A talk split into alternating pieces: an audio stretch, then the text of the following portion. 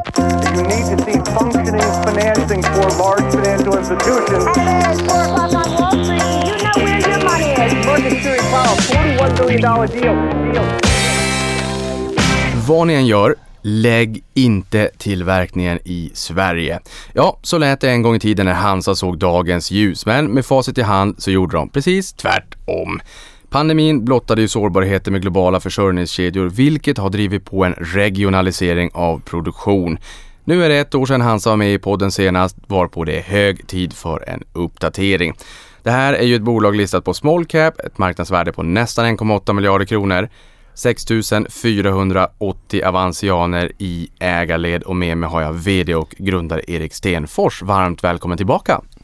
Tack Niklas, vi hade ett eh, intressant samtal när vi var här förra gången så jag ser verkligen fram emot dagens diskussion. Det gör jag också och då kan vi ju faktiskt också säga det att du som lyssnar på det här, har du inte lyssnat på det första avsnittet, gör det. Där får du en bred bild och lär dig mer om bolaget Hansa. Jag lägger in länken i beskrivningen här inunder till det här avsnittet så att du kan börja från första avsnittet. Det här blir ju mer av en uppdatering. Vad har hänt sen, eh, sen sist? Nu är det ju ett år sedan du gästade senast. Då pratade vi om pandemi, komponent och materialbrist, utmanande försörjningskedjor. Nu har vi ju lite grann tagit oss ur pandemins grepp men samtidigt har vi fått ett krig i Europa och en inbromsande global konjunktur. Hur har allt det här påverkat er? Vad har hänt sen sist? Ja, det har hänt väldigt mycket på kort tid. Om vi börjar med makroperspektivet då så har vi ju Putins fruktansvärda och helt omotiverade attack mot Ukraina. Vi har Xi Jinping som valdes om då, blev historisk för en tredje period, har inte hänt sedan Maos dagar och sitter då som eh, högsta ledare för kommunistpartiet och Kina och firade det genom att komma med nya aggressioner och uttalanden mot Taiwan. Eh, om vi zoomar in på Hansa däremot så har det gått väldigt bra. Som du sa, det var ett år sedan jag var här och då hade vi släppt vår eh, rapport för tredje kvartalet och det har vi gjort nu också förra veckan. Och när vi var här för, förra året då så hade vi en rullande omsättning på 2,3 miljarder. Nu är vi uppe i 3,3 miljarder. Så det har varit en fantastisk tillväxt och vi har byggt ut våra fabriker. Men sen har jag hört också Niklas att du har gjort lite sen sist. Du har intervjuat en bodensare. Jajamän, Gerald Engström var ju med här i podden. Det var ju du som sa att han förtjänar att lyftas upp och få berätta sin historia. Och jag sa ju det att om det är en bodensare som har lyckats här på börsen vars historia vi måste få berättad så finns det ju ingen annan podd än en bodensares podd som den, den berättelsen ska berättas i. Så att han var ju här, där får man ju lyssna på det avsnittet om man är intresserad och där han som 27-åring grundade Systemair. Otroligt imponerande. Ja, vi pratar ju mycket men även för mig så var det ett intressant avsnitt så det rekommenderar jag gärna. Nu sen köpte han ju hela indiska också. Ja, han är väldigt aktiv. Han är väldigt och aktiv. väldigt duktig. När det kommer till Taiwan, jag tänker, har du någon spaning där? För önationen Taiwan, det, det, där har ju Kina sagt att det här kommer att inkorporeras i slutändan eh, i stora Kina. Och Taiwan är ju en global hotspot när det kommer till tillverkning. Men USA har ju lite grann gett Kina kalla handen. Och nu verkar man ju ha närmat sig varandra lite grann i alla fall. Xi Jinping och Biden träffades ju fysiskt för första gången sedan Biden blev president och det har väl kanske snarast med pandemin att göra. Man pratade ingenting om halvledarindustrin men man pratade en del om, om Taiwan. Har du någon spaning här? De har ju varit övertydliga med sin ambition med Taiwan och eh, vad vi ser är ju eh, att vissa bolag då funderar, kan det bli liknande det som hände efter Rysslands attack mot Ukraina?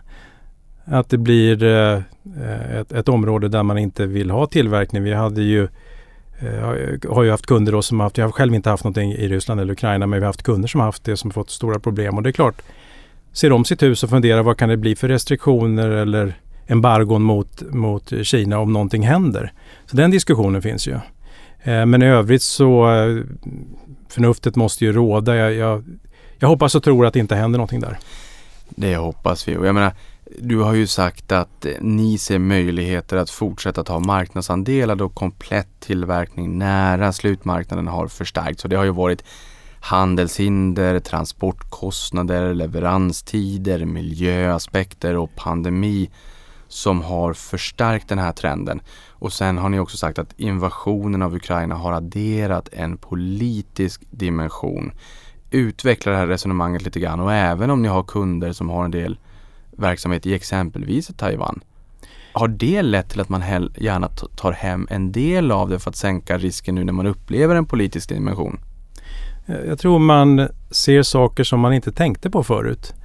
Har nog inte eh, riktigt eh, varit uppe på diskussion eh, på styrelserummen hur den politiska hur det politiska läget ska påverka tillverkningen. Det är, det är nytt. Det har kommit i år. Utan det har handlat om flexibilitet, priser, miljöpåverkan.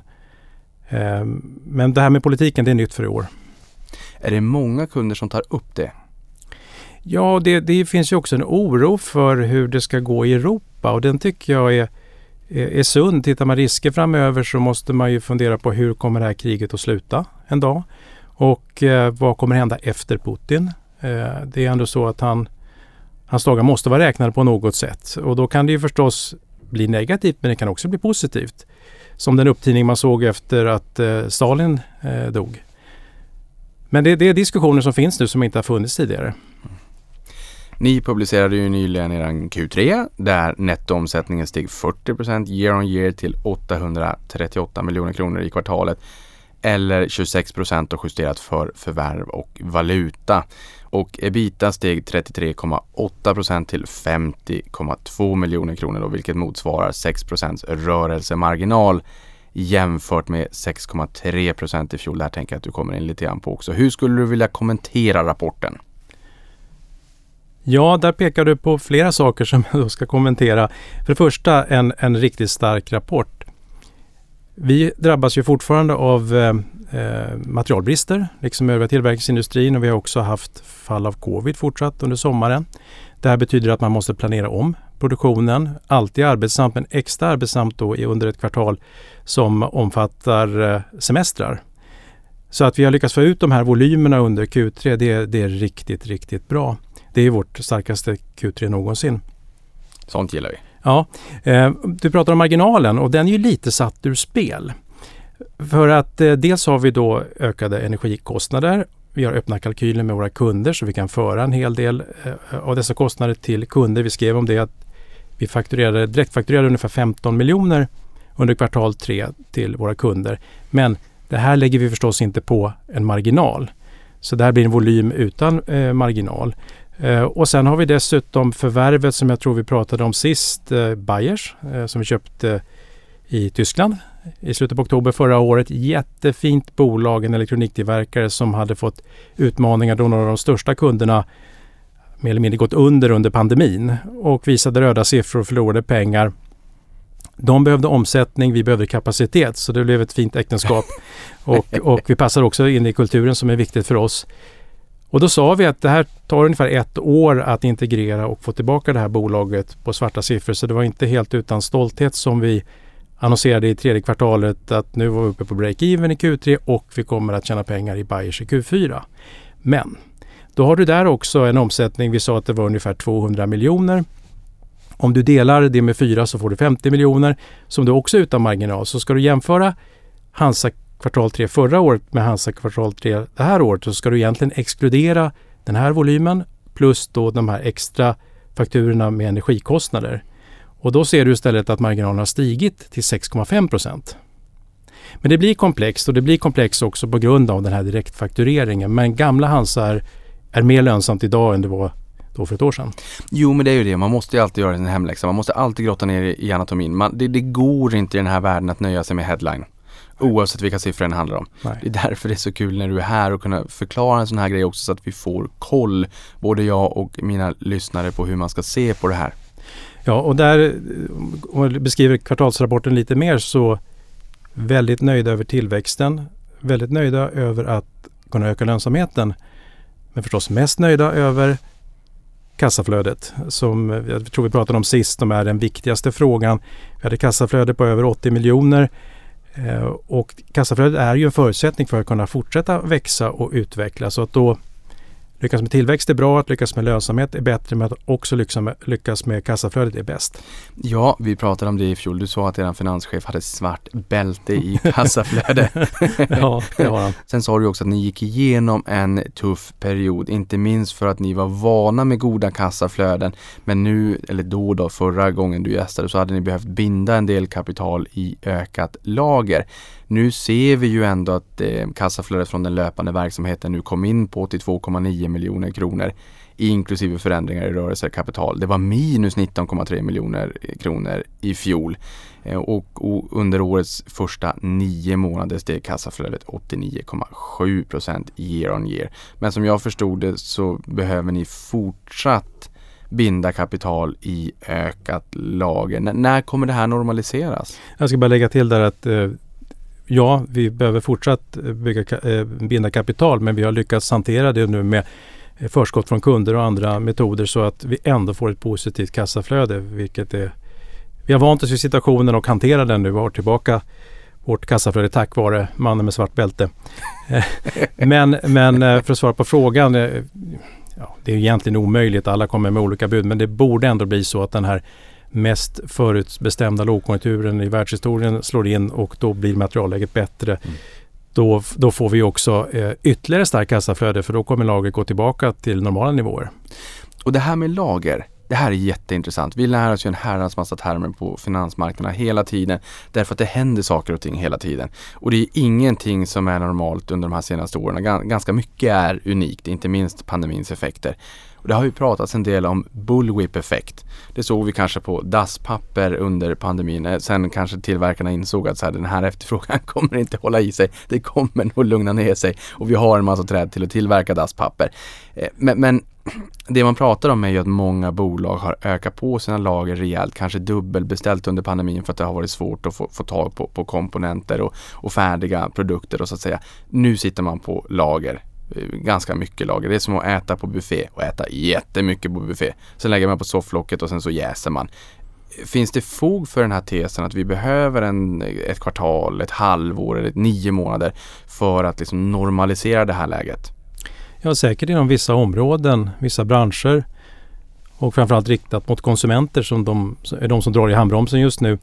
Vi har ju arbetat på det sättet och orsaken till att det går så pass bra för oss är ju vår diversifierade kundbas. Vi har ju kunder från helt olika områden och också försökt välja de som har långa kontrakt. Så vi har eh, kunder som John Deere som har hela 2023 intecknat. Ser de en nedgång så blir det 2024. Vi jobbar till eh, Wärtsilä som gör motorer till eh, stora lyxkryssare. Det är ingenting du köper på vägen hem från jobbet utan det är långa processer. Och sen också branscher som inte rör sig cykliskt Eh, som till exempel sektorn nu gör delar till värmepumpar. Det är förstås en, en, en bra sektor.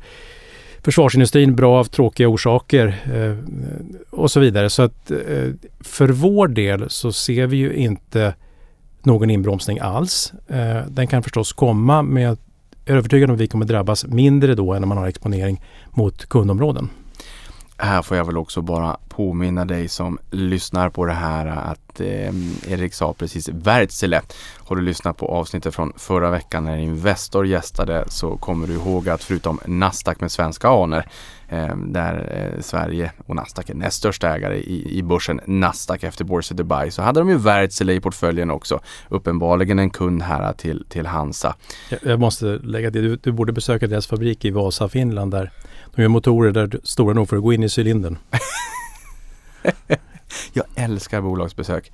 Jag tror aldrig att jag skulle passa som förvaltare för jag vill köpa efter när jag vill köpa när det är riktigt jobbigt men då vill ju väldigt många fondandelsägare sälja. Men bolagsbesökerna som förvaltarna föräras med där är jag otroligt avundsjuk. Ja, jag vill gå till Wärtsiläs fabrik och steppa in i en sån där cylinder med tanke på att ni inte har jättemycket sällanköp då kanske hos slutkunderna, men ni är ju inne i gruvindustri, gasturbiner, försvarsindustri, returautomater, medicinteknik.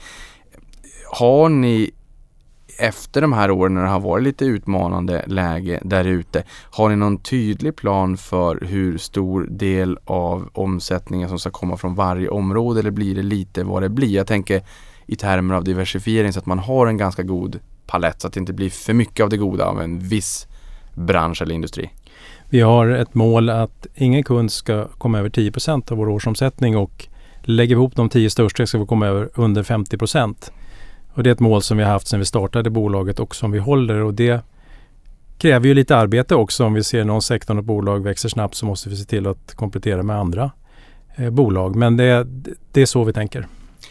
Men hur gör man det då? För det kan ju vara ett bolag som, som det går riktigt bra för. Ni växer volymmässigt med det här bolaget. Och sen är det som en aktie i portföljen som går jättebra. Det är kul men det är jobbigt när man får en sumobrottare på relingen på en liten eka. ja.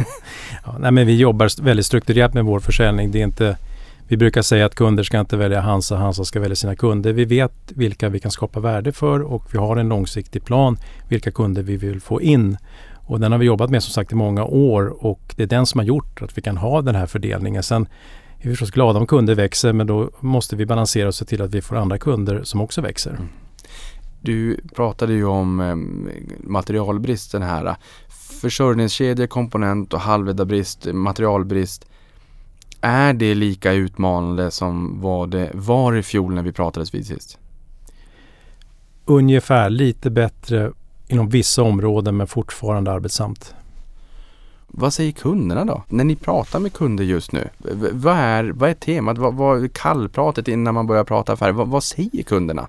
Ja, men mycket kretsar ju kring fortsatt att man måste köpa på sig komponenter långt fram i tiden och förstås också oron kring, kring eh, kriget och hur det har förstört leverantörskedjan också oro kring hur Kina eventuellt kan utvecklas. Så det är de saker vi har pratat om som, som står för kallpratet.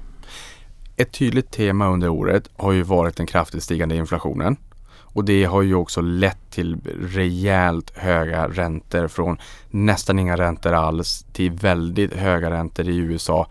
Hyfsat höga räntor i, i Sverige. Vi såg ju den största räntehöjningen i modern tid under rådande valutaregim här i slutet på september det borde ju ändå leda till att kunderna kanske blir försiktiga. Ni har långa kontrakt. Men samtidigt så vill man ju också hålla tätt bakåt och kapa sina kostnader och det här hjälper ni ju era kunder med. Eh, ni ser över försörjningskedjor för att öka kvalitet, sänka kostnader och minska sårbarheter. Och alla de här temana är ju ganska tydliga och har blivit det de senaste åren i ett läge med hög inflation blir det inte mer intressant att se över försörjningskedjor för att ni brukar ju kunna sänka kostnaderna ganska mycket för kunderna. I fjol pratade vi om en 20 procent och det fanns vissa exempel, extremexempel som var ännu högre.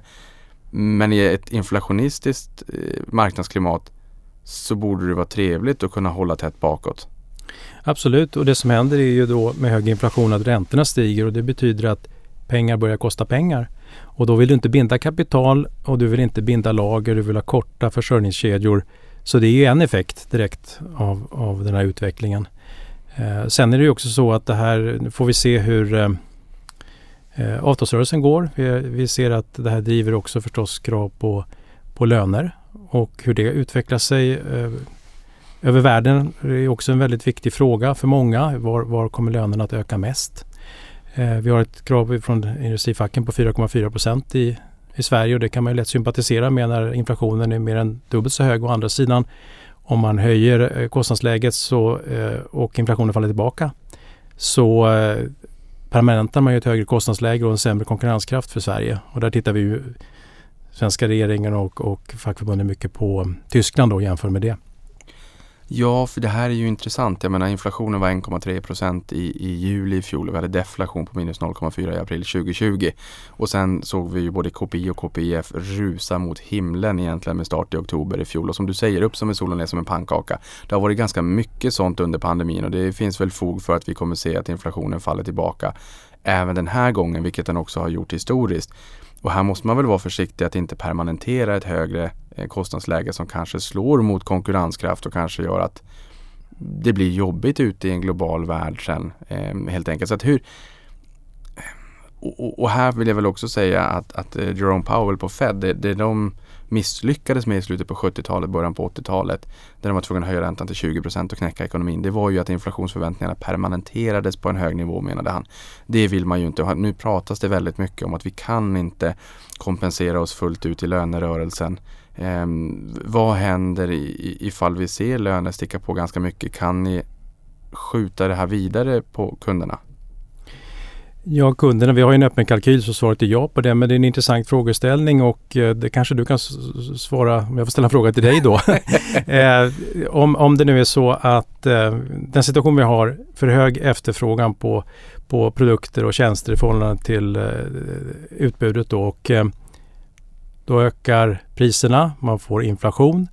Centralbankerna bestämmer sig för att agera, höjer räntorna, vilket då ska kyla av ekonomin och också enligt skolboken då stärka valutan, vilket i sin tur leder till att du, det du köper blir billigare, importen, vilket också då hjälper till att eh, sänka inflationen och då är frågan vad händer när alla gör det här samtidigt?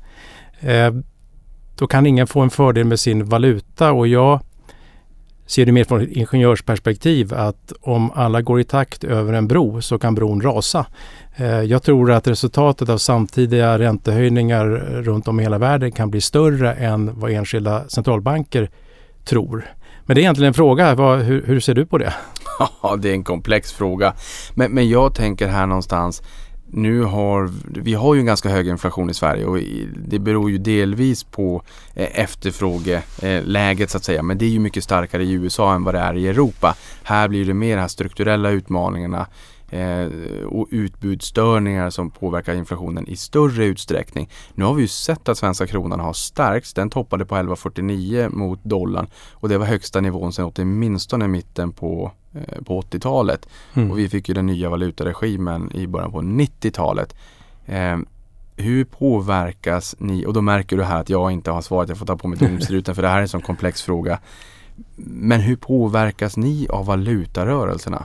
Men jag måste bara fylla i där för att vad eh, centralbankerna försöker göra det är, en, det, är en, det är en brasa som brinner kraftigt nu med inflationen och man försöker stoppa den från att sprida sig till lönerna och eh, då höjer man räntorna, hoppas på att kyla av och kanske till och med då får till en lågkonjunktur och resultatet kan bli en väldigt snabb svängning tillbaka så att vi kanske redan i slutet på nästa år ser sänkta räntor. Det, det, det är ingen som vet. Men hur vi påverkas av valuta, vi har ju valutaklausuler så att eh, det är transparent och vi påverkas inte negativt av det. Nej, och där kan man väl säga att det är ju alla vill ju ha löneglidning mer eller mindre. Eh, det vill säga mer löneförhöjning då än, än avtal eller riktmärken så att säga. Men som ett kollektiv, det blir lite grann allmänningens tragedi. Som ett kollektiv så vill vi ju inte det därför att då får ju det, ingen får det bättre så att säga. Utan då kanske vi riskerar att få den här negativa eh, pris och eh, inflationsspiralen i, i samhället. Så att det, det, gäller ju att kollektivt försöka hålla emot här och hoppas då på att inflationen faller tillbaka, vilket mycket tyder på. Eh, men jag förstår att det är jobbigt och utmanande när man läser i media att inflationen är skyhög. Vi pratar ju om högsta nivån på 40 år eh, ganska ofta nu. Eh, så det blir en tuff lö lönerörelse. Det blir det. Vi får se vad märket landar på och det blir ju en reallönesänkning för första gången. Men det är ju så att om priserna går upp och jag får högre lön så är det för mig ett nollsummespel men det kan sänka konkurrenskraften för landet. Mm. Så det är oerhört komplext hur, och det här har du ju varit in på då, men eh, bred ut resonemanget lite grann hur, hur ni likväl som era kunder påverkas av energikrisen som heller inte ser ut att ha en enkel lösning på kort sikt. Ja, det, det är klart att kostnaderna ökar och eh, som jag nämnde tidigare så får vi möjlighet att, att, få betalt av våra kunder. Men det gör ju också att vi måste ta ansvar för det här och se till att vi sänker vår förbrukning så vi sänker vår kostnad mot kunden. Så vi har ju stora program nu internt just för att minimera vår egen elförbrukning. Det blir kallare i fabrikerna. Det blir kallare i fabrikerna. Du nämnde ju här också eh, bland annat då eh, när vi pratar om kunder så, så, nämnde du värmepumpar. Nibe kom ju med rapport idag där man också sa att det är rejält med fart under galoscherna och en hög efterfrågan. Så just det här temat energieffektivisering är ju Eh, är ju på tapeten och den, den har ju fått en, rejäl eh, vind i seglen efter eh, Rysslands invasion av, av Ukraina då naturligtvis när energifrågan har kommit upp i strålkastarljuset. Ehm, på vilka sätt kan ni optimera och, och, och energieffektivisera då? Och, kommer det här ha någon märkbar effekt på, eh, på Hansa? Ja, det, vi, vi har ju olika metoder. Vi har långa eh, aktivitetslistor för att eh, sänka förbrukningen och positivt med det här är ju miljöaspekten. Eh, vi behöver ju som helst minska förbrukningen eh, för att hjälpa miljön så att det finns ju en positiv sida i det här också att att det blir större krav på den biten. Det här med att öka kvaliteten och sänka kostnader och minska sårbarheter. Vilken av de här faktorerna skulle du säga driver mest eh, kunder just nu? Alltså öka kvalitet, sänka kostnader eller minska sårbarheter? Vad är man mest intresserad av? Jag ska säga att det är jämnt fördelat. Eh, det har kommit en, en sund och bra diskussion i kölvattnet av pandemin som visade på sårbarheten, i kölvattnet av, av eh, Greta-effekten och allt arbete med miljön, att man inte ska frakta saker över hela jordklotet eh, med eh, jämnare kostnader över jorden eh, på grund av automatisering och robotisering. Så ser många kunder på ett nytt perspektiv och sen är det ju alltid så att det är någonting som är viktigast för kunden. Vi brukar prata om the pain in the supply chain och att hitta den och försöka lösa den och ibland så är det att man inte hinner få ut sina produkter i tid. Man har the window of opportunity för att fortsätta engelskan. Mm. Eh, och, och, man missar det. Eh, och då är det att kunna sälja, eh, få fram produkter snabbt under ett visst tidsfönster. Det kan vara säsongberoende till exempel. Eller så är det så att det är ett väldigt eh, prisutsatt område. Man måste eh, jobba med kostnaden och då är det det som gäller. Så att, eh, det, det, är olika olika branscher och olika företag. Den senaste tiden då, har ni växt via att ni har tagit in nya kunder eller har ni växt på grund av att volymerna i befintlig kundbas har växt? Att vi har kunnat haft en sån fin tillväxt som vi har haft beror på en kombination. Att vi både har bra kunder i vår kundbas som växer, att de ger oss förtroendet till mer, till ytterligare produkter och att vi tar in nya kunder kontinuerligt. Så det är den eh, tredelade kombinationen som ger vår fina tillväxt. Det jag tyckte var så intressant när du gästade i fjol och det var ju då i november, nästan på, på dagen nu då. November 2021 så pratade vi ju mycket om försörjningskedjor. Det här har pratats enormt mycket om under pandemin av förklarliga skäl. Men även deglobalisering och regionalisering. Har den här trenden med deglobalisering och regionalisering fortsatt? Absolut. Och vi har ju eh, sätt att hjälpa kunderna att flytta tillverkning. Vi har ju en rådgivningsdel också. Och där ser vi en ökad förfrågan där man sitter fast i sin leverantörskedja. Man inser att man borde regionalisera men man vet inte riktigt hur. Och då kan vi vara, vara en, en, en rådgivare och en utförare av den förändringen. Mm.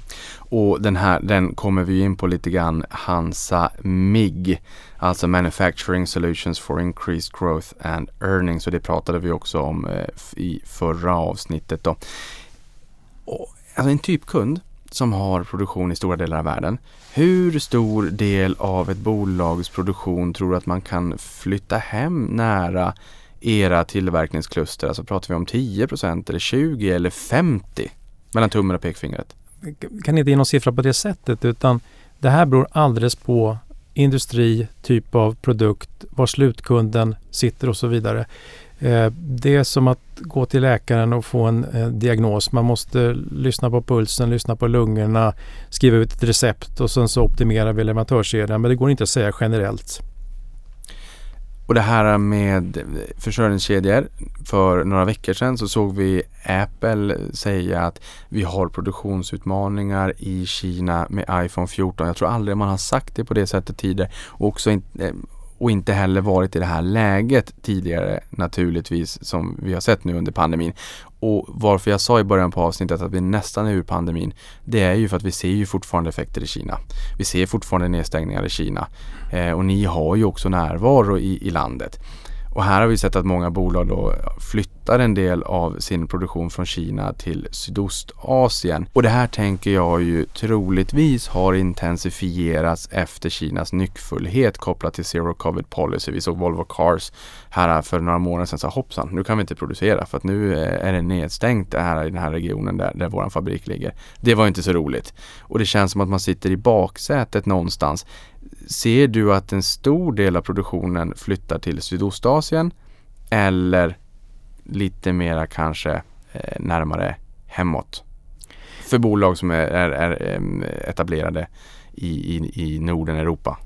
Det var det här jag var inne på lite i början. Eh, konsekvensen av att Xi Jinping sitter i orubbat bo. Han har gjort det nästan personligt med sin eh, eh tes om noll, noll covid och, och eh, karantän. Och det här påverkar ju hela Kina och det finns någon, en del som är irriterade över den här modellen också. Och vi ser ju att Shanghai håller på att flytta till Singapore. Det är stora förändringar. Jag upplever att det finns av den här orsaken en frustration och ett stort behov av att agera och göra en förändring. Men jag har inte sett så mycket av den och det kan ju också göras, kan förklaras av det vi var inne på förut, att det är väldigt svårt att göra förändring. Och det är därför vi ser en uppsving för våra rådgivningstjänster. Ni har ju närvaro i Kina. Ni hade i fjol 82 anställda och en fabrik. Hur har, har ni påverkats av senaste årets nyckfullhet? Vi har suttit och väntat på eh, olika certifikat där det ska komma myndighetspersoner som bara inte dyker upp och eh, då pratar om, om covid och restriktioner att kunna färdas och, och, och mötas. Så vi drabbas ju och det har varit vi skulle få in en eh, chef till Kina i slutet på förra sommaren. Då var det en kombination av kriget och en flygbiljett kostade ungefär 100 000 kronor. Åh herregud. Man hade stängt linjerna över Ryssland och eh, sen var det dessutom ett väldigt litet antal människor som åkte dit så det var helt, eh, helt eh, bisarrt nästan. Så att det har varit eh, svårt att ta sig dit och tillbaka och det har varit svårt eh, att, att driva verksamhet men fortfarande är ju Kina en väldigt stor och viktig slutmarknad för många kunder. Och man ska komma ihåg att den tillverkning vi gör i Kina är ju i Kina för Kina. Och vi ser väl att vårt Kina-kluster kommer att bli en gateway där vi kommer att hjälpa kunder att både flytta från Kina till Europa om man har slutmarknaden där och åt andra hållet. Mm. Nu kommer vi in på en hjärtefråga för dig. Sist pratade vi om Roadmap 2021. Nu har ni utarbetat en ny strategi med inriktning och mål för kommande år. Den heter Hansa 2025. Nu får du sväva ut. Berätta allt vi behöver veta om den nya strategin. Ja, låt mig då ta utgångspunkt i historiken. Vi har ju byggt Hansa i faser, i steg. Och jag tycker det kan vara värt också att gå tillbaka och titta på vad vi sa då och hur det blev nu. 2017 så hade vi precis avslutat vår andra utvecklingsfas. Och vi skrev då i bokslutskommunikén att det var dags för nästa fas, en expansionsfas. Och vi hade ett antal mål för den fasen, att vi skulle gå in i Europas största ekonomi, Tyskland, alltså starta ett nytt kluster. Vi skulle notera Hansa på Nasdaqs huvudlista. Vi skulle göra några riktade förvärv och så vidare. Och så skulle vi sätta finansiella mål för det. Och det här var då en strategi Hansa 2022. Och då sa vi att 2017 hade vi, gjort, hade vi nått en omsättning på 1,4 miljarder. Vi borde kunna växa med lite drygt 10% per år. Räknar man på det så borde vi 2022 upp i lite drygt 2 miljarder. Vi borde också få en ökad lönsamhet. När vi hade byggt upp Hansa så det är kostsamt och vi låg på ungefär 3% marginal. Men nu när vi gick från en uppbyggnadsfas till en expansionsfas så sa vi att ja, vi borde kunna nå 6 procent. tar man då 6% på 2 miljarder så 120 miljoner i ebit borde vi kunna göra 2022. Och när man nu tittar, nu är ju inte 2022 slut än, men när vi tittar på siffrorna vi presenterade i kvartalsrapporten så hade vi rullande 12 nått 3,3 miljarder och vi hade en, en ebit på 175 miljoner. Eh, så vi hade väl infriat de målen vi satte då 2018. Också kul att se att, att eh, vi släppte de här målen i augusti 2018 och sedan dess har aktiekursen tredubblats. Så den har följt den utveckling som bolaget har haft, vilket förstås är trevligt. Men då ser vi att nu är det dags att eh, ta fram en ny strategi. Och för att göra det så gör vi som vi gjort på de tidigare tidpunkterna. Vi sätter oss och analyserar vår nuvarande position och i nära samarbete med kunder. För vi finns ju inte här för egen skull utan för våra kunder. Är de nöjda med vår positionering, vår affärsmodell? Hur ser de på de kommande åren? Plus att också ta i beaktande den här välannonserade lågkonjunkturen som kommer att inträffa då någon gång mellan nu och och 2025. Mm. Och då ledde det hela fram till den strategi som presenterades förra veckan, Hansa 2025. Och vi har egentligen, älskar inte du också koordinatsystem? Säger, jag älskar koordinatsystem. Ja, och då kan man säga så här, vi, kan, vi har några alternativ nu med vår strategi. Vi kan växa på X-axeln, vi kan lägga på fler tillverkningsteknologier, vi kan växa på Y-axeln, fler geografier Mm. och på Z-axeln mer kapacitet. Och då har vi sagt att i den här fasen som vi lanserar nu så ska vi växa på Z-axeln, kapacitet.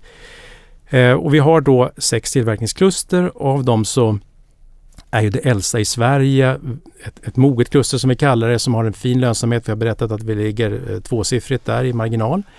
Och sen har vi då skillnad på de olika klustren ner till tyska som var, är det nyaste. Så under den här perioden så ska vi då utveckla alla våra eh, kluster så att de når upp en storlek. Och det här kan man fråga sig hur mycket kan vi växa eh, försäljningsmässigt? Vi ser inte att vi har egentligen någon begränsning vad gäller omsättning. Vi har ju haft en 17% i tillväxt sedan vi startade bolaget 2008.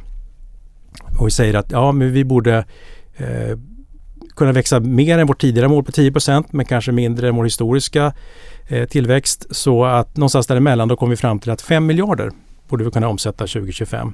Och lönsamheten då? Ja, det är, vår, eh, på koncernnivå är lönsamheten en funktion av våra kluster och hur mogna de är. Och det är klart att om vi bygger vidare på våra tillverkningskluster så kommer vi förstås att se en ökad marginal där också och då sa vi ett marginalmål på 8 så eh, 400 miljoner om man får om det till pengar bör vi kunna uppnå eh, 2025. Och då har vi satt mål, finansiella mål på resultaträkningen här på eh, tillväxten och eh, på eh, lönsamheten. Och sen har vi då balansräkningen. Och då har vi haft ett mål på kapitalstruktur om 30 soliditet. Vi äger 30% av tillgångarna då, förenklat uttryck. Eh, men vi har också sagt att vi måste ha ett mål på skuldsättningen och om du går till banken och eh, ska låna till att köpa en lägenhet eller så, så tittar de ju på din lön och ställer en relation till hur mycket du lånar. Samma sak är det för ett företag, man tittar på nettoskulden i förhållande till ebitda. Och då har vi infört en kvot där så att den ska vara högst 2,5. Vi ligger på 2,3 idag. Så då har vi två mål också på balansräkningen. Och sen så har vi också satt ett mål på utdelning. Det är ju inte ett finansiellt mål utan en policy och den låter vi vara oförändrad. Vi ska dela ut eh, motsvarande 30% av resultatet efter skatt om verksamheten tillåter det. Så här har vi då gjort en, en, en plan för de kommande åren som, som bygger på att färdigställa våra kluster och också komma i position för nästa fas. För det vi också sa var att tillbaka till koordinatsystemet. Nästa steg blir en geograf geografisk expansion och den ska vi vara klara och redo för 2025. Så vi kommer att utreda det i nära samarbete med våra kunder för att kunna lansera det och också då göra det i en ännu starkare position med högre lönsamhet och högre omsättning. Ja, för fas eh, 3 då ville ni ju egentligen kopiera det framgångsreceptet ni har haft i Norden ut i Tyskland. Och fas 4 då, är det vidare expansion ut i vida världen och den här uppskalningen av produktionskapaciteten? Egentligen bygga färdigt våra kluster ja. så att det blir ett, ett, en andra expansionsfas i, i tangentens riktning. Där vi bygger kapacitet och ser till att, att vi klarar av, för det är ju förstås en väldig ökning att gå upp till 5 miljarder i omsättning. Vi måste bygga på kapacitet och där har vi en annan sak. Vi annonserade att vi köpte en eh, fabrik i Estland här i oktober och så, apropå vad som hänt sen sist då, så i mars öppnade vi en monteringshall 12 000 kvadrat som är byggt eh, under pandemin. Eh, det var ju den vi pratade om, Tartu i Estland i fjol. Exakt. Just det. Ja, och du, du måste komma och besöka den. ja, tack. Rikt, riktigt fin. och bredvid den så har vi en fabrik för tunnplåtsmekanik som vi tidigare har hyrt. Och då så sa vi att vi köper loss den nu. Det gjorde vi i oktober. Det är alltid bra att äga fastigheter. Det sänker kostnaden och dessutom så kan du göra lite mer fasta installationer utan att behöva brottas med hyresvärden. Men framförallt så fick vi också med tomt. Eh, och för oss är det intressant att ha tomt runt våra fabriker. Vi har det i Finland, vi har det i Tyskland, vi har det i Tjeckien, vi har det nu också i Estland. För då kan vi med, eh, tänka på capex här, att ha en, en låg kostnad men ändå bygga upp kapaciteten för att möta den här eh, snabba tillväxten som vi ser kommer att kunna fortsätta. Så vi kommer bygga ut modulärt i våra befintliga kluster till en rimlig låg kostnad. Det är väldigt effektivt att bygga där du är, gräva där du står. Du har organisation, du har infrastruktur, du lägger på ytterligare några maskiner, du bygger ut fastigheten lite grann. Det var det också vi gjorde i Q3. Då, byggde vi ut i, då avslutade vi utbyggnad i både Kina, Tjeckien och Polen. Och där har vi sett det är väldigt effektivt. Ja, vår strategi tar utgångspunkt i vår vision som är att skapa ett unikt kundvärde då i tillverkningsindustrin. Och vad är kundvärde? Ja, det är ju att skapa fördelar jämfört med alternativen till bibehållen kostnad. Eh, och, och, här finns det, jag tänkte på det när jag var på väg hit idag Niklas, det är den stora mässan i Tyskland, elektronikmässan Elektronika. Jag vet inte om du känner till det? Nej. Nej. Ber, berätta, vad är, ja, det? Är en, det, är en jätte, det, är, det är en av de största mässorna för elektroniktillverkare. Då. Ja, nu får jag skämmas. ja, det är inte viktigt. Men varför jag kom att tänka på det var för att apropå kundvärde så kan jag berätta en liten historia. Mm. Jag tror inte vi har pratat om EMS Alliance. Nej. Nej. Eh, för 20 år sedan så var jag just på Electronica och lanserade den här EMS Alliance. Och på den tiden så drev jag ett bolag som heter Note eh, som jag startade, jag tror vi pratade om det förra gången. Jajamensan. Det här var i början av globaliseringsyran i början på seklet. Alla kunderna ville ut i världen och då ville man ha tillverkare som följde med ut i världen och då kom ett krav och frågan var ska man då öppna elektronikfabriker på olika ställen? Det är ju väldigt kostsamt. Då kom jag att tänka på en annan industri, flygindustrin. Mm. Då hade Lufthansa och SAS några år tidigare gått ihop i någonting som heter Star Alliance. Och idén med det, de hade samma problematik att täcka flyglinjer då runt hela jorden men att inte behöva starta dem själva. Och då så kom de på det här med code sharing, att du kan köpa en SAS-biljett men ändå flyga inrikes med en partner i Brasilien. Då åkte jag och träffade dem i Frösundavik, cheferna, och ville lära mig mer om det här. Och de berättade om det här, men de berättade också om förstås eh, lojaliteten, att du fick eurobonus och du fick poäng och det. Men också att många av deras kunder är flygrädda. Kanske mer än man vill prata om. Mm. Och då känns det tryggt om man litar på SAS, skandinaviskt bolag, jag ska flyga inrikes i Brasilien, ja men jag köper biljetten av SAS, då måste jag ändå ha kvalitetssäkrat det andra Det köper jag. flygbolaget. Skulle man inte kunna använda det här i tillverkningsindustrin? Eh, som ett svar på, på, på kundens begäran att man skulle vara global. Så då satte jag mig på flyget och så flög jag till Sydamerika, Nordamerika, eh, Indien, Kina, Sydeuropa och hittade andra elektroniktillverkare som satt med samma problematik. Så förde vi samman dem och eh, lanserade det som vi kallar för EMS Alliance. Där EMS är fackordet då för elektroniktillverkare, Electronics Manufacturing Services, på just elektronikamässan för eh, 20 år sedan. Och vad lär man sig av det här då? Ja, kundvärde igen. Här kunde vi då skapa en fördel jämfört med alternativen. Det var den första globala svenska elektroniktillverkaren. Och utan att öka kostnaden. Det var att vi träffades i den här alliansen ett par gånger per år. Vi kunde också slå upp inköpsvolymer och sänka kostnaden. Så det blev en, en bra affär och, och, och vi, vi växte snabbt med hjälp av detta. Om vi då går tillbaka till Hansa. När vi startade bolaget för 14 år sedan så var det med syftet att eh, bygga kontraktstillverkning 2.0. Ta det här till nästa nivå. Och då kom de här idén med tillverkningskluster att föra samman olika typer av fabriker och bygga industriparker där du både kan få de olika delarna tillverkade men också få den sammansatt. Och då har du kundvärde. Att använda Hansa skapar en fördel jämfört med att använda de traditionella kontraktstillverkarna. Men en sak till. I de här tillverkningsklustren så kan vi eh, dela resurser. Både vad gäller eh, folk som sitter i produktion men också kvalitetsexperter. Varje kontraktstillverkare måste ju ha en marknadsavdelning, en administration, en lönehantering, man måste ha kvalitetsexperter. Det här kan vi då dela. Vilket betyder att idén med tillverkningsklustren skapar också kundvärde, fördelar jämfört med alternativen, men också till en lägre kostnad. Och det var det här vi tog avstamp i nu för att avsluta strategidiskussionen här. När vi skulle skapa Hansa 2025. Då sa vi att vi måste också se till våra andra ben. Vi, vi, vi är en pall med tre ben i vår affärsmodell. Vi har våra tillverkningskluster och så har vi våra rådgivningstjänster där vi optimerar kundernas leverantörskedja och sen har vi våra produktutvecklingstjänster. Och vi har ingen egen produktutveckling, det här gör våra kunder. Och vi har sagt också i vår strategi 2025 att vi kommer att jobba mer med eh, tjänstesidan. Just av de här orsakerna att vi ser ett ökat behov att flytta produktion från Asien och vi ser också ett ökat behov av kunder att få hjälp med den biten, produktutvecklingen. Men, men de, den här tjänstesidan då, när ni tillsammans analyserar försörjningskedjan och, och säger att ja, men här kan ni faktiskt spara 20 eh, då har ni också en garanti där ni säger att om vi gör det här, då, då får ni den här besparingen.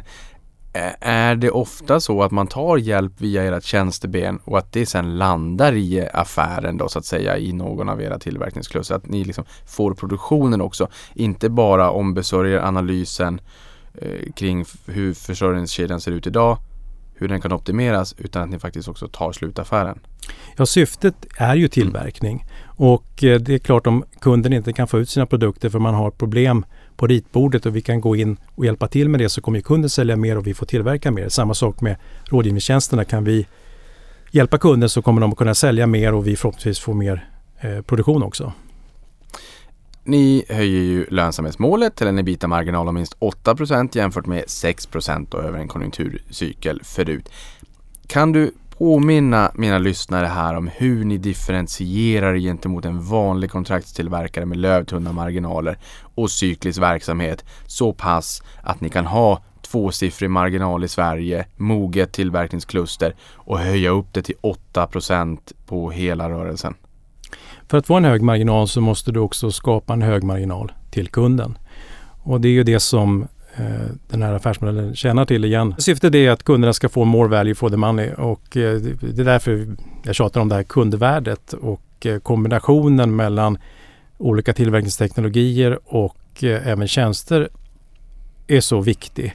För att bara om jag kan tillföra värde till kunden kan jag ta rätt betalt och bara då kan jag skapa en bra marginal. För det sitter ändå till sist i priset vad jag kan ta betalt. Vi pratar om kundvärde och kombinationen av tjänster och tillverkning, hur viktigt det är. Jag vill minnas att förra gången jag var här så pratade vi just om det här gummibandet mellan eh, tillverkning och eh, konstruktion. Hur viktigt det är att de som utvecklar produkter kan någonting om tillverkning och hur de som mm jobbar med tillverkning kan någonting om utveckling.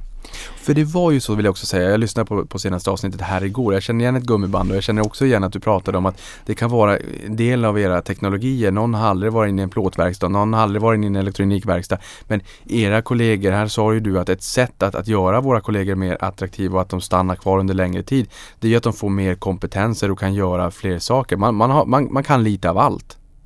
Ja, och det är precis så att vi har nästan Nokias slogan Connecting People. Ja. connecting Factories kan vi säga.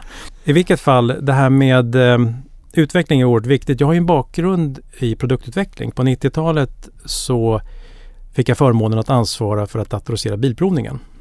Mm. Och det kan också vara en intressant historia. Eh, på den tiden fanns det bara en bilprovning. Ja. Det var inte privatiserat Nej, och det gick till så att besiktningsmannen gick med papper och penna och tittade på det var fel och brister, noterade pappret, gav en kopia till kunden och skickade in den andra kopian någonstans till centralt där det lagrades då. Kom Billing på att det här är inte effektivt. Vi borde ju förse våra besiktningsmän med en handdator. Och eh, då, då skulle man kunna gå runt under bilen och mata in felen och sen lägga den här handdatorn i ett ställe och så skriva ut en kopia till kunden och automatiskt hade man lagrat alla, alla värden. Mm. Och då eh, var jag med och ansvarade för att ta fram den här handdatorn. Och var det inte bättre förr Niklas? det sägs så ibland. ja, men jag tänker när jag var ung så eh, fanns det en, en bilskrot i Liljanskogen. Så att eh, man kunde åka dit, man kunde hitta någon fördelare till sin gamla BMW, man kunde byta, man kunde sitta med stroboskop och trimma, man kunde byta förgasare. Idag om man lyfter på eh, huven så är det bara en plastkåpa. Ja, min pappa är inom industrin, han sa det går inte att göra någonting utan dator idag. Nej, det, det, och jag tänker på det apropå produktutveckling. Så på den tiden, så när vi skulle utveckla den här handdatorn, fanns det inga givna moduler utan för att få fram en display så fick jag ta ett A3-block med rutat kollegieblock och eh, då skissa på olika fonter och tecken som man skulle ladda ner. För att eh, få fram ett tangentbord så fick man ta en våg och, och sitta och trycka för att göra ett kraftvägdiagram. Hur mycket kraft innan tangenten gick ner i botten och sen skicka det till någon som gjorde eh, tangentbordsmattan då. Ehm, så det var ju mycket mer, jag satt och skrev ett operativsystem i assembler eh, från scratch. Idag är mycket det här, du, du kopplar ihop det hela istället. I alla fall, tillbaka till handdatorn. Då skulle den vara under bilen, den skulle vara tät. Diskuterade vi hur skulle vi göra det och då finns det lösande lim. Och då skulle man kunna ta två plastskåpor, hålla ihop dem, göra ett litet dike mellan plastskåporna. Där kan du lägga det här lösande limmet, låta det rinna ner. Då smälter det ihop och så vänder du och så tar du ett dike på andra sidan, smälter ihop. Perfekt lösning, helt tät. Så gör vi. Och så började vi tillverka de här handdatorerna och Bilprovningen införde dem och, och eh, spännande historia i sig. Men jag skulle komma till att några år senare så fick jag förmånen att tillverka de här. Eh, då bodde jag i Polen och eh, byggde en fabrik som hette Qcom. Och då fick jag se andra sidan av myntet. Det låter ju väldigt bra när man beskriver det så här men i produktion för att jobba med lim så måste du ha dragskåp. Eh, du måste se till att den som jobbar med det här har en viss fingerfärdighet. För om du spiller så blir det stora problem. Och kanske det viktigaste av allt, hur ser du kvaliteten? Ja, det är förstörande provning. Du måste slita isär plastkåporna för att se om de var bra limmade från början. Så att kanske en lösning med, med eh, fyra skruvar och en packning hade varit bättre. Mm. Och, och sensmoralen av det här är ju då igen att jätteviktigt att konstruktörer har kunskap om tillverkningsledet för att ta fram bra produkter. Men också viktigt att vi i tillverkningsledet har kunskap om konstruktion för att kunna förstå de utmaningar som finns på ritbordet. Och det är mycket därför också vi bygger vidare. Vi bygger naturligtvis vidare på vår tjänstedel för att kunna avlasta våra kunders utvecklingsavdelningar och öka kundvärdet men också för att behålla kunskapen om produktutveckling inne i Hansa. Så därför är det en väldigt viktig del av, av Hansa 2025. Jag älskar anekdoterna och, och, och, det påminner mig ju också om att ni har ju en utvecklingsavdelning där ni jobbar med, med forskning och utveckling tillsammans med era kunder där eh, ni plockar isär produkterna ner i minsta beståndsdel tillsammans med kunderna för att fundera kring hur kan vi optimera det här till nästa version, nästa generation framåt. Och där tjänar ju de här exemplen som du nu har berättat om väldigt, väldigt bra där. Hur, eh, hur är trycket där? Jag tänker mig, man pratar om den här lågkonjunkturen, du frågade när den kommer, vi får se. Men eh, är man liksom, är man lika påt med att lägga slantar på forskning och utveckling och, och, och eh, montera isär sina produkter för nästkommande generation tillsammans med er idag? Jag tror mycket handlar idag om att få ut produkter i tid. Eh, världen är global, konkurrensen är svår och förmågan att kunna svara upp mot en given order, att kunna lämna en offert och, och känna sig trygg att kunna leverera. Det är det vi hör från våra kunder och eh, en del av problematiken kan ju då sitta på konstruktionsbordet. Mm. Att, att vi kan inte, få ihop, kan inte svara upp mot den flexibiliteten på grund av produktens utseende. Så den här dialogen mellan kund och Hansa är oerhört viktig för att nå det flexibilitetsmålet. För ni är ju inte execution only. Att ni bara tar emot en order och, och producerar X, Y, Z av, av, den här produkten till det här datumet. Utan just det här med att, eh, att plocka isär produkterna tillsammans med kunderna och tillsammans slå era kloka huvuden ihop för att kunna göra produkterna ännu bättre till nästa generation. Föreslå att de tar bort limningen och inför skruvar. Exakt. Och den här nya strategin, ni vill ju öka kapaciteten i nuvarande kluster. Ehm, hur ser kapacitetsutnyttjandet ut idag? Ja, det där är ju en oerhört svår fråga därför att det beror på hur man mäter. Det som har varit viktigt för oss är ju att kunna möta uppgång i kapacitet till ett kostnadseffektivt sätt. Och det var inne på att vi köper tomt runt våra fabriker och kan då bygga ut dem modulärt på ett kostnadseffektivt sätt. Eh, och sen beror det alldeles på vad det är för typ av produkter och vad det är för typ av kund, vilken kapacitet det kräver.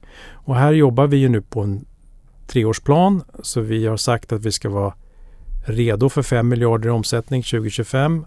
Och då gör vi vissa antaganden vad det kommer att kräva i produktionstimmar och hur vi måste bygga ut våra befintliga kluster. Så här finns det en expansionsplan redo som vi kommer att sätta i verket omgående nu när vi har bestämt oss för strategi 2025.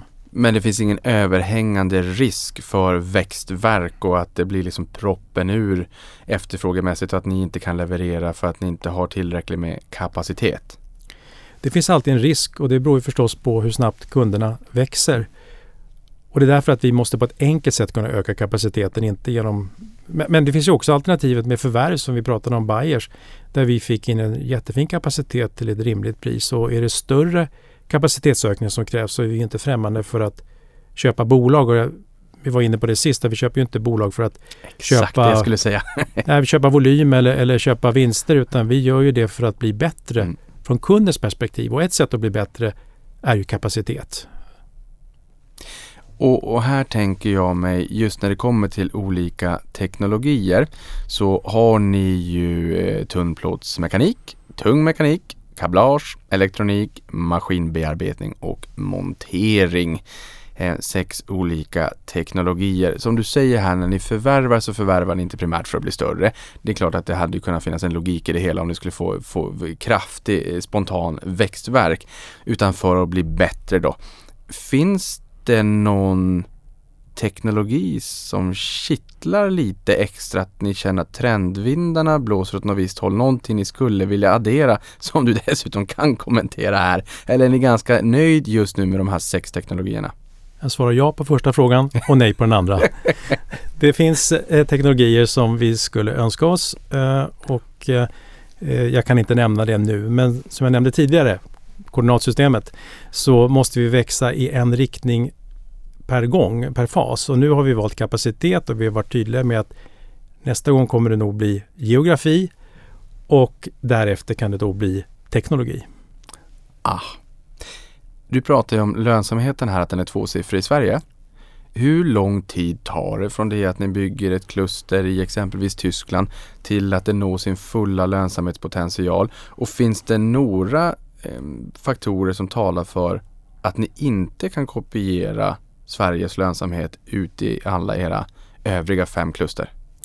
Det går snabbare och snabbare eftersom vi lär oss med processen. Det första klustret startade vi från scratch. Det fanns ju inget sånt att titta på. Eh, och nu går det fortare. Det finns ingenting som talar emot att vi kan nå samma lönsamhet i alla kluster utan eh, man kan väl säga att en utmaning kan ju vara Sverige som ändå har ett hög eh, löneläge men det finns inget strukturellt eller något annat som skulle tala emot samma lönsamhet. På tal här om kapaciteten då, hur ser orderingången ut nu då? Den är jättegod. Och vi guidade eh, vid Q2 i juli i somras att vi såg en fortsatt stark orderingång och det var viktigt att kunna visa nu i Q3 att, att det stämde och att vi också hade kapacitet att få ut det. Och vi ser en fortsatt hög orderingång och det beror ju på vår kundportfölj där vi då som vi var inne på tidigare både har långsiktiga kunder och kunder valda i branscher som kanske inte påverkas så mycket av konjunkturen. Mm. Om man är intresserad av att optimera försörjningskedjan här då och kanske eh, också av eh, backsourcing, eh, att flytta hem en, del produktion. Går det snabbare idag att flytta hem en del av produktionen än vad den gjorde för ett år sedan när vi pratades vid sist? Det beror på om, om vi får vara Eh, vid rodret så, så eh, går det ganska fort. Vi är vana att flytta produktion. Det är en speciell kompetens vi har på Hansa. Men om du som produktägande bolag bestämmer dig för att flytta produktion så kan det vara väl så arbetsamt.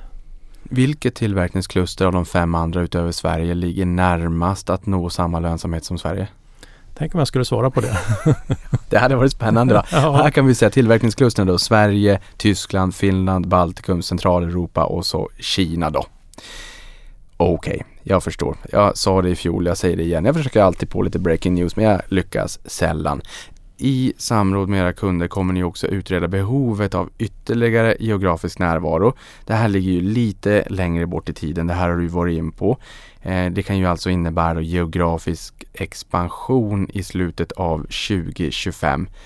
Har man sagt A får man säga B. Här är vi såklart nyfikna på vart, vart kan det tänkas bli?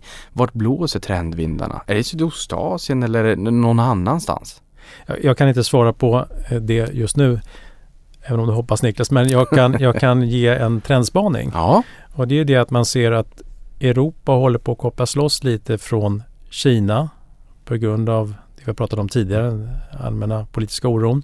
Och vi ser också att USA håller på att koppla ihop sig lite med Europa på grund av att vi har en gemensam demokratikamp just nu eh, mot kriget i Ukraina. Så att just nu så är det då kunder som tänker att man skulle kunna tillverka i USA för USA. USA för USA. Go West. Go West. Ni delar ju in verksamheten i segmenten huvudmarknader, övriga marknader och affärsutveckling och tjänster då. Och under september i år invigde ni ju nya fabrikslokaler i Polen, Tjeckien och Kina då om totalt 6 000 kvadratmeter. Och sen pratade vi om Tartu i Estland och det var ju 12 000 kvadratmeter som vi pratade om här i fjol då. Eh, och här påverkade det ju lönsamheten positivt i senaste kvartalet, alltså Polen, Tjeckien och Kina. I segmentet huvudmarknader påverkades ni dock negativt av ett samordningsprojekt i Tyskland. Eh, utveckla. Ja, tar vi huvudmarknader först så har vi pratat om det. Det är ju Bayers då som ligger med med normmarginal som vi då är stolta över att vi har vänt runt och kommer att få till lönsamhet i fjärde kvartalet. Och vi har också energifaktureringen eh, som påverkar marginalen. Men eh, tittar vi övriga marknader så har det ju varit en riktig framgång sen vi såg sist och vi nämnde nog att det, vi bedömde att det skulle bli så också. På grund av vårt sätt att kunna expandera vår verksamhet kostnadseffektivt. Att vi har öppnat 18 000 kvadrat utan att det har kostat för mycket så har vi då kunnat öka kapaciteten, öka intäkterna och öka rörelseresultatet. I fjol förvärvade ni tyska Helmut Bayer och 4 juli i år förvärvade ni det tyska produktutvecklingsbolaget Budelmann Elektronik i Münster. Det här är också intressant med tanke på att ni säger att ni ska gå in mera på, på tjänstebenet. Det här är ju ett produktutvecklingsbolag då.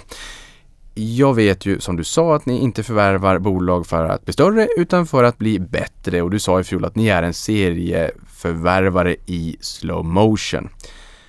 Vad var det som i slutändan fick er att känna att det här passar klockrent in i Hansa, det här eh, Bodelman? En smygstart på vår strategi Hansa 2025. Vi har ju sagt att vi ska utveckla eh, tjänstesidan av Hansa. Det är ett jättefint bolag. Det ligger i Münster som är känt för att det var där man tecknade fredsfördraget eh, på 1600-talet efter 30-åriga kriget och G7-ländernas utrikesminister var där bara häromveckan av den orsaken. Mm. Så att det har en, har en fin historik den här eh, staden och ligger väldigt nära våra övriga verksamheter i Tyskland. Och där hittar vi bolaget Budelman som du nämnde. Drivs av en kille som är civilingenjör som jag. Men också teknisk doktor, också professor och har inte fyllt 40 år. Så att det är lätt att bli imponerad. En fantastisk tillgång, en fantastiskt eh, bra tillskott mm. hos oss. Och vi har ju redan 20 ingenjörer i, i Hansa. Nu la vi till 10 till i det här förvärvet. Och som sagt, eh, en, en start av vår breddning mot tjänstesidan. Kul att ni är närvarande i Tyskland också. Det kan ju lätt bli trevlig oktoberfest att man kanske är lite nere och besöker där nere under oktober. Vi fick ju oktoberfest på börsen också. Det har vi inte varit bortskämda med i år men det vart ju lite mera fart under galoscherna. Mycket trevligt. Att båda förvärven nu senast är i Tyskland det är ju föga förvånande och det in, beror ju rimligtvis då på fas 3 som innebär då att kopiera framgångsreceptet i Norden till Tyskland. Hur har, hur har hela fas 3 gått sen? Vi, för vi pratade en hel del om det här sist. Ja, då, det har ju gått bättre än vi trodde när vi såg sist. Då pratade vi om att vi fortfarande behövde ett år på oss att stänga fas 3. Nu är vi redan klara med den. Det har gått, gått fort och bra. Eh, Tyskland är en otroligt intressant marknad. De har ju sina mittelstandföretag. Eh, du kommer till en ort någonstans i Tyskland. Där finns ett företag som har funnits i 150 år och gör en maskin som du aldrig hört talas om, men de är världsledande. Eh, och, och, landet är fullt av sådana spännande bolag och igen vi var inne på Wärtsilä förut, att mm. förmånen som jag ser att åka runt och få träffa de här fantastiska bolagen, det är, det är riktigt roligt. Jag blir väldigt avundsjuk. Ja, du, du, du, borde följa med. Det är riktigt kul att besöka. Om man är ingenjör så tycker man det är roligt att se de här produkterna som, om man är tekniskt intresserad. Mm. Jag startar om. Om man är tekniskt intresserad så är det oerhört roligt att åka runt och se de här eh, företagen i Tyskland. Och de behöver också vår hjälp. De har vuxit och de är väldigt lokala i Tyskland och eh, den här idén med att slå ihop olika teknologier finns ju inte där heller. Så när vi kommer in med vår lösning så är vi många gånger eh, ett bra svar på en fråga som de har haft.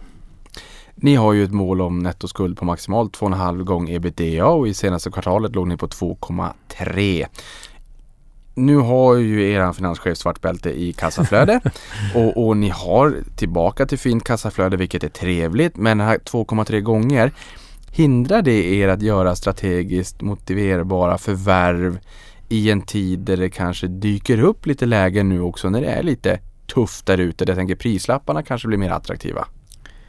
Det finns många bolag till salu och vi får många förfrågningar. Det här är väl mer en guide och säga att om vi förvärvar så måste vi säkerställa att vi får med tillräckligt mycket rörelseresultat i förhållande till hur mycket pengar vi lånar. Eh, och vi har ju arbetat mycket med eh, turnaround. Med eh, den nya situationen där pengar kostar pengar så är det kanske mer rimligt att köpa bolag som fungerar från dag ett. Och då behöver man nödvändigtvis inte förstöra konvenanterna. Just det. Ni säger ju att er tillväxt idag begränsas av tillgången på råvaror och komponenter. Hur mycket högre tror du att potentiell tillväxt skulle vara om det här inte skulle vara en hämsko? Det är också något som vi inte har kvantifierat men det är helt klart så att det påverkar oss både omsättningsmässigt och resultatmässigt. Jag var inne på att produktionen får starta och stoppa. Man saknar helt plötsligt någon viktig del när produktionen ska ske och man får planera om. Men vi har ingen, vi har ingen nivå på det. I slutet av det här året så kommer ni uppdatera era hållbarhetsmål. Vad kan man förvänta sig där? Det är ju oerhört viktigt. En av våra största samtidsfrågor är ju klimatförändringen. Och och eh, boven är koldioxid. Den största fienden mot klimatet är ju kolkraften. Och det är väl konstigt att man inte ser så många som är ute och demonstrerar mot kolkraft. Det brukar vara mer kärnkraften som upprör känslor. Eh, nu, nu, har jag ju läst en del kärnfysik så jag kanske är part i målet men jag, jag menar ju att eh, kärnkraften har ju räddat liv genom att gå över från kolkraften. Den är ju inte bara dålig för miljön, den är också dålig för människan. Det dör hundratusentals människor på grund av föroreningar orsakade av kolkraft. Och därför har man genom att byta till kärnkraft sparat människoliv och eh, vi hade en bra en bra fördelning i Sverige med vattenkraft uppe i norr och kärnkraft strategiskt utplacerade tills vi bestämde oss för att ta bort vår fossilfria lösning. I alla fall, vi kan ju inte påverka eh, energiförsörjningen men vi kan påverka frakter. Och för oss i vår klustermodell så kan vi då klippa bort frakter, göra dem kortare, göra dem färre och på så sätt spara CO2. Och därför säger vi också att eh, klimatet är ju inte bara en fråga för eh, regering och myndigheter utan det är också en fråga för företagen i högsta grad. Vi har mål på förbrukning, vi har mål på utsläpp men vi måste också se vilka mål vi kan ställa i våra kluster när vi då förenklar de här leverantörskedjorna och därför har vi sagt att vi ska göra en uppdaterad eh, målbild i slutet på det här året och presentera. Det är inte klart än. Med den erfarenheten som du har så tänker jag mig också att med det här med planerbar baskraft, kärnkraft rimligtvis är att anse som positivt för svensk basindustri, basnäring likväl som små och medelstora företag som i större utsträckning kan planera sin framtid när, när elpriserna inte är lika volatila. Jag tolkar det på dig som att det här är, är positivt för företagen där ute som skapar svensk välfärd. Vi har ju haft en, en situation i Sverige med säker och billig el och vi måste komma tillbaka till den. Vi är ett land långt upp i norr som behöver mycket energi också. Vi ser de här satsningarna och olika beräkningar hur mycket el vi kommer behöva i framtiden. Eh, men med detta sagt så vi behöver också eh, vindkraft. Vi behöver också solceller. I vår nya fabrik i Tartu så får vi 30 procent med hjälp av solpaneler som är monterat på taket. Så det är för oss också viktigt. Mm. Vilka är de vanligaste frågorna bland analytikerna nu då? Ja, det handlar ju mycket om lågkonjunkturen. Ja. Har vi sett den? Är den på väg? Och vi har ju inte sett spår av den än. Nej, för du frågade mig. Då frågar jag dig. När kommer den? Ja, i väntan på lågkonjunkturen. Nej, men den är ju så... Det, det är ju så här att om vi alla tror att det ska bli regn imorgon så spelar det ingen roll. Det blir det vädret det blir. Men konjunkturen är ju i viss mån självuppfyllande. Om vi alla tror att det ska bli en lågkonjunktur, ja det blir ju det. För då sätter oss, alla tar och tycker på bromsen lite samtidigt. Så det, det, finns ju en överhängande risk att den kommer. Men jag tror ju också tillbaka till att den är driven av inflation och att man nu motarbetar med räntor. Att det kan komma en en snabb och väldig nedgång som sen gör att vi kommer tillbaka till ett normalt läge lite fortare än vi trodde tidigare. Finns det någon insikt också i att inte göra om misstag vi har gjort historiskt i ganska närtid när fordonsindustrin drog ner rejält och man tänkte att nu faller efterfrågan här under pandemin. Och sen vart det precis tvärtom vilket skapade flaskhalsar och halvledarbrist som tog år att, att eh, ens vara i närheten av ett form av normalläge. Alltså att det, min fråga här är väl att har man blivit efterklok när man har sett det här i så närtid att man inte bromsar lika mycket som man kanske annars hade gjort med vetskapen om att man inte vill hamna i bakvatten när det sen gasar ännu mer? det är en väldigt bra fråga. Jag kan ju bara svara för Hansa men som vi resonerar så har vi arbetat mycket med organisationen, skapat en decentraliserad modulär organisation och den hade vi stor nytta av vid pandemin. När det gick ner då kunde vi snabbt diskutera åtgärder och få ut det i organisationen. Men också när vi hade Roadmap 2021 och skulle växa i alla fabriker samtidigt så hade vi nytta av att vi har flyttat besluten långt ut i fabriken och att vi kan växa parallellt och samtidigt. Så det är ett sätt att möta det på. Det andra är att som vi tänker, precis som du säger, vad händer om man drar ner och sen går upp igen? I vår klusterstruktur så kan vi då dela resurser och det var så vi gjorde sist under pandemin, vilket gjorde att vi behöll våra medarbetare och kunde då svara mot den snabba uppgången. Pandemin blev ju omsättningsmässigt som ett V. Så vi var med på uppgången och kunde lösa det på det sättet. Men sen jag kan som sagt bara svara för Hansa hur andra tänker det. Vilka är de största riskerna framåt?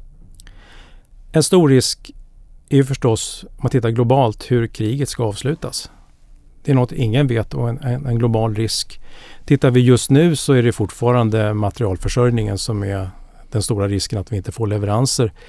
Tittar vi på Hamsa på lite sikt nu, Hamsa 2025. Det har ju varit vårt paradgren men det är fortfarande ett fokusområde. Att kunna växa med nya medarbetare på ett bra sätt. Vi rekryterar kontinuerligt och vi gör förvärv för in nya medarbetare. Oerhört viktigt att kunna eh, hantera företagskulturen på ett bra sätt så att vi snabbt kan möta fortsatt tillväxt. Och vi jobbar enligt devisen då rekrytera, utveckla, behålla medarbetare. Eh, det är en utmaning att få tag i, i duktiga medarbetare. Eh, och vi jobbar mycket med det men jag tror också vi kommer att lyckas fortsatt. Ja, för där pratade vi en hel del om företagskultur vid förra året här, första avsnittet. Då. Väldigt mycket, ni tycker att det där var var och är väldigt viktigt, vilket jag blir glad över för det tycker jag också. Och där lyfter det ju att även de bolagen ni förvärvar så går det ganska snabbt till att de är väldigt nöjda när ni gör pulsmätningar och nöjdhetsmätningar bland personalen. Vilket kanske är lite ovanligt och det kan skava lite grann så att säga när man blir förvärvad och uppköpt in i en ny kultur. Så. Eh, men du lyfter också utmaningen här med, med kompetensförsörjningen. Men, men det verkar som att det går bra att skala upp med nya duktiga kollegor. Ja, det gör det. Men inte utan ansträngning utan att skapa en kultur eh, där man också har en hög etisk moral. Att vi har nolltolerans mot trakasserier, att vi har nolltolerans mot korruption, att vi ser till att jobba mot nollvisionen vad gäller skador på jobbet. Det här är ju inte bara så att, det, att man skapar ett bra företag utan det är också så att man skapar mer nöjda medarbetare, vilka presterar bättre och så slutligen då att det blir lättare att rekrytera. Har du alla de här sakerna också, att du har en grön profil, så är det lättare att rekrytera ungdomar. Eh, så det här är en investering för framtiden och det är en av våra största eh, områden och alltid varit. Vi har en bra affärsmodell, vi har en bra kundportfölj, vi har en bra eh, strategi. Vi måste jobba med företagskulturen och våra medarbetare Eh, det är utmaningen för framtiden. Mm. Sista frågan, Hansa 2025. Om vi skulle sammanfatta det här slutet på 2025. Vart, vart befinner ni er i slutet på 2025 för att sammanfatta ihop den här nya eh, strategin?